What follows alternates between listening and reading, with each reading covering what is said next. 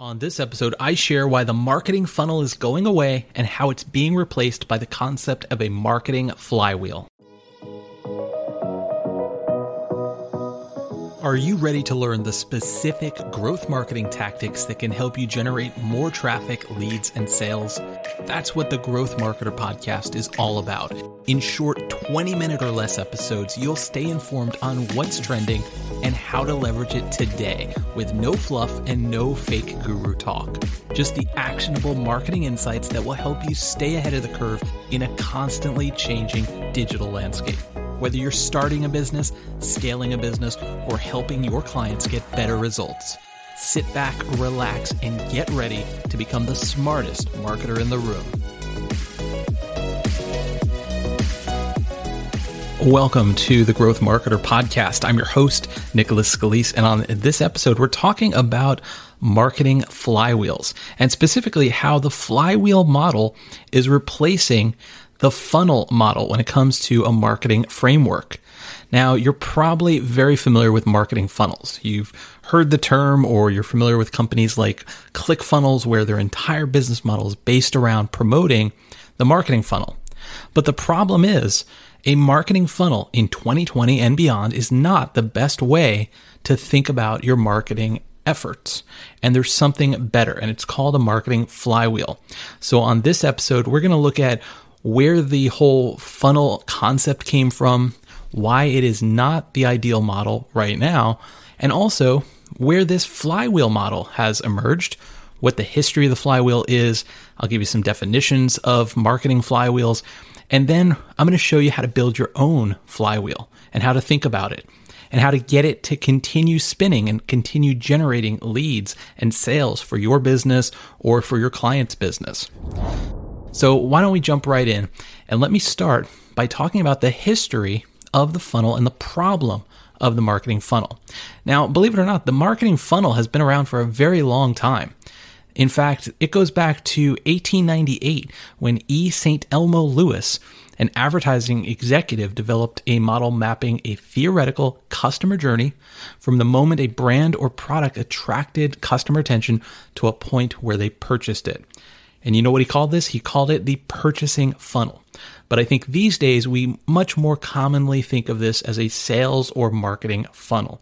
And I use those terms interchangeably, although for me personally, I prefer to use the term marketing funnel when talking about a funnel.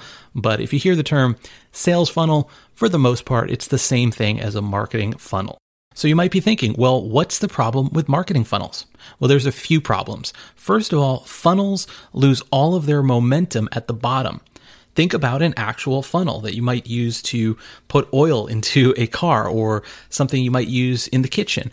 When you put something in the top of the funnel, it comes out the bottom, but then that's it. It loses all of its momentum. Funnels are very, very linear and they leak. So when stuff gets to the bottom of the funnel, it doesn't do anything. And in your business, if we're talking about a business funnel, the stuff that goes through your funnel, that's, that's your leads, that's your sales, that's your customers. And you don't want that stuff to just drop out through the bottom of the funnel. You want to capture that momentum, capture the energy, and keep it going keep it in motion. Get your customers talking to other potential customers. Get them posting on social media. Get them buying repeat purchases and buying other products and services from you. And you want to keep everyone engaged. And so that's why thinking of things in a funnel model is too linear for marketing in 2020 and beyond. So, what's the solution? Well, the solution is to think of customers not as an afterthought that just go through a funnel, but think of customers as your accelerant. It's your fuel. Your customers, your leads, your prospects, your fans, these are real people, and you need to treat each and every one as a valuable part of your community. And you need to get them engaged repeatedly with your products, with your services, with your content, with your audiences, with your communities. This is what it's all about. And the best way to do this is to build momentum and to fuel that momentum. And if you're going to do this and you want to visualize it, you'll want to use a flywheel model. So, what is a flywheel? Well, the flywheel actually goes back over 200 years ago. James Watt was the inventor of the original flywheel. And what a flywheel is, it's something that is good at capturing energy, storing energy, and releasing energy. And it was actually one of the key pieces of technology back in the day, over 200 years ago, that led to the steam engine. And that ultimately led to the Industrial Revolution. So the flywheel had a huge impact on modern technology and society in general. Now, if we were to translate the concept of a flywheel, something that's good at capturing energy, storing energy, and releasing energy, into a marketing framework or a marketing mindset, well, that really started to occur in 2018. And it's largely thanks to HubSpot. You've probably heard of HubSpot. If not, it's a very popular inbound marketing and growth marketing software technology company based in Boston. And at their annual conference called Inbound in 2018, Inbound 18, one of the founders of HubSpot, Brian Halligan, did a keynote presentation where he basically said the funnel is dead. We're going to retire the funnel and we are going to introduce a flywheel model.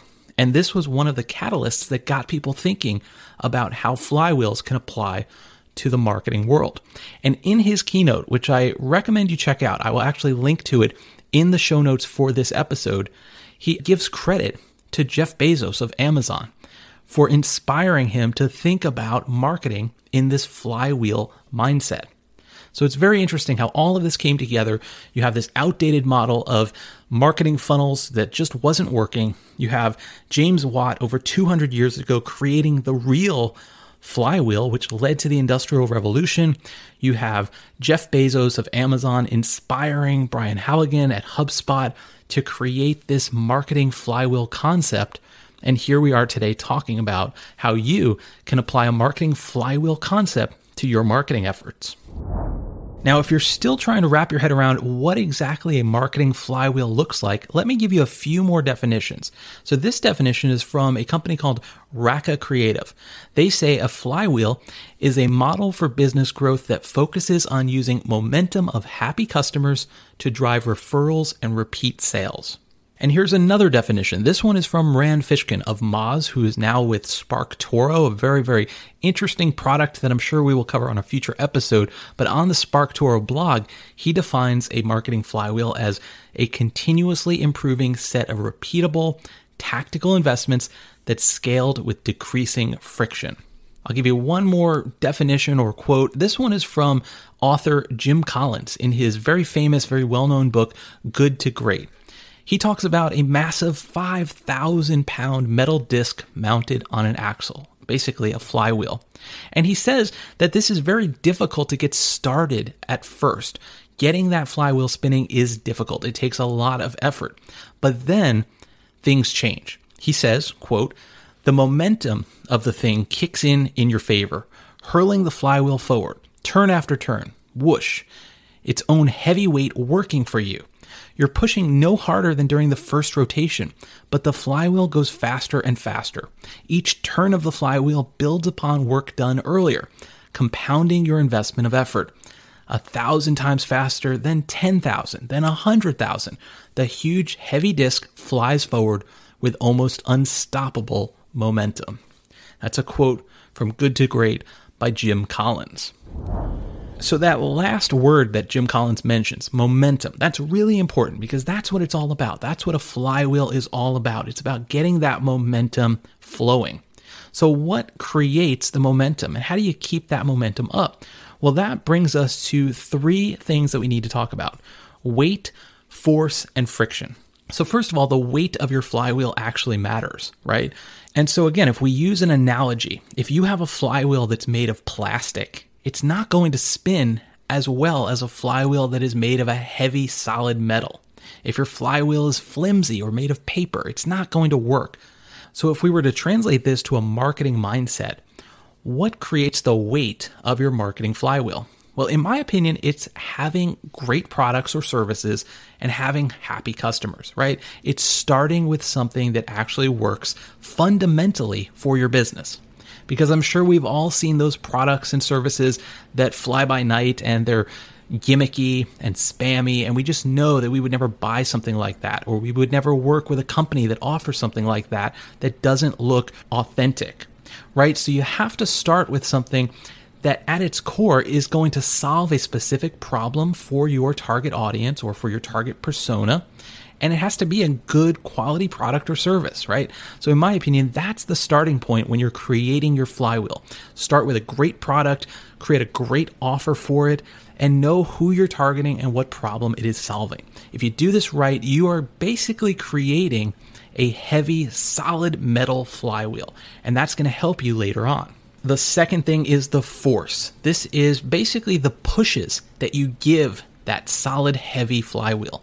And like I said earlier with the quote with Jim Collins in Good to Great, those first few pushes are going to be very difficult. It's difficult to get a flywheel spinning. But that's the magic of a flywheel. Is Once you get it spinning, the momentum will carry it along.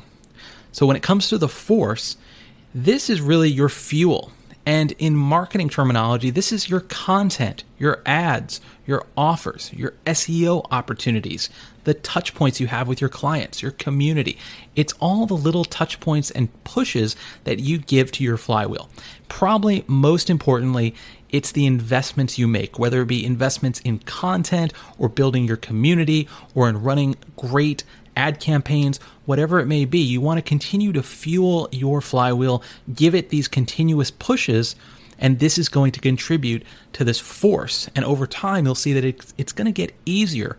And what you had to do early on to get that flywheel spinning, you're not going to have to do that once it is spinning. So, we talked about the weight of your flywheel, the force that you need to apply to your flywheel, and the third and final thing is the friction. This is the negative thing that you want to avoid, right? Because the friction is what's going to slow down your flywheel. And if you were to translate this to a marketing framework, the friction that could work against your favor is really the poor performance of a product or service that you're selling, or it's unhappy customers, or it's having a bad reputation, or just having a bad product, right? Or it's maybe not engaging with your audience enough and they forget who you are, and you send out an email and you get a high amount of unsubscribes, right? That's the type of thing that will cause friction.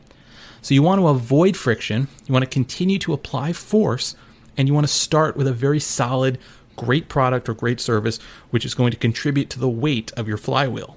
If you can get all of these three things aligned, then you are going to be setting yourself up for success. Last but not least, I want to talk about how to build a flywheel because hopefully at this point you've seen the downsides of marketing funnels, you've seen the advantages of marketing flywheels, but you might be wondering, well, how do I actually build one? Well, believe it or not, creating a flywheel model is not something you have to do from scratch. You can mirror a lot of the models that have already been created. We talked about HubSpot. That's probably where I would start because they have a really solid framework already for their marketing flywheel. It has three simple stages. They're called attract, engage, and delight. You could also do some research and see what Amazon has done. Because again, remember, according to Brian Halligan, co founder of HubSpot, he was inspired to create this flywheel model because of Jeff Bezos at Amazon. And they obviously know what they're doing in this department because Amazon is super successful and they have this flywheel model in place and it's been in place for a very long time. The way it works for them is they have great selection, and people love that. It creates customer delight. People buy stuff from Amazon. Then they come back and buy some more. That attracts some more sellers to the platform, which expands the selection, which makes customers even more delighted, and they buy even more product, and so on and so forth in this continuous cycle. Of course, I recommend that after you start with some of these existing flywheel models, create one for your own company or your clients. I think it's always better to have your own model, but you can use these other ones as a starting point. You could even take a traditional funnel model, like the AIDA model that many of us are familiar with, where we have the stages of the funnel from awareness, interest, desire, and action, and we can adapt these different stages to the flywheel model. Now, in terms of tools, the tools that you use to actually create your flywheel, those are not going away. You're still going to need landing pages and marketing automation and email marketing and chatbots. So this is not really a change from the way you build things, but the way you think about things, the way you change who you focus on, right? You're not focusing just on a transaction, you're focusing on creating momentum and really trying to give more attention to the customers and the leads and the promoters that are already in your audience. Also, the channels are not going away. You're still going to use paid ads and organic search and social media marketing and email and live chat to reach out to people and to get people into your flywheel in the first place. So, again, what's changing is how you tie everything together and what you do with the leads, customers, and fans you already have because you want to keep them inside that flywheel so that they can build up momentum for you. In conclusion, as we wrap up this episode, I want to leave you with this one final point those first few spins of your flywheel, they're not going to be easy. It will take some time to get your flywheel spinning. But after it's spinning, as long as you keep applying consistent force and reducing friction, you're going to be well ahead of other marketers and other businesses that are still stuck 10 years ago thinking about the linear, two dimensional, transactional, one way world of marketing funnels. So I encourage you to check out Marketing Flywheels in more detail. There's a lot of information online. I'll put some additional resources in the show notes. And finally, if you're enjoying this podcast, then you are absolutely going to love my weekly email newsletter. It's called the Growth Marketer Weekly Newsletter, and I send out one short email every Thursday and I've gotten great feedback so far. It covers additional insights like this, I cover tools, and I cover the most important marketing news of the week that you need to know to become the smartest marketer in the room.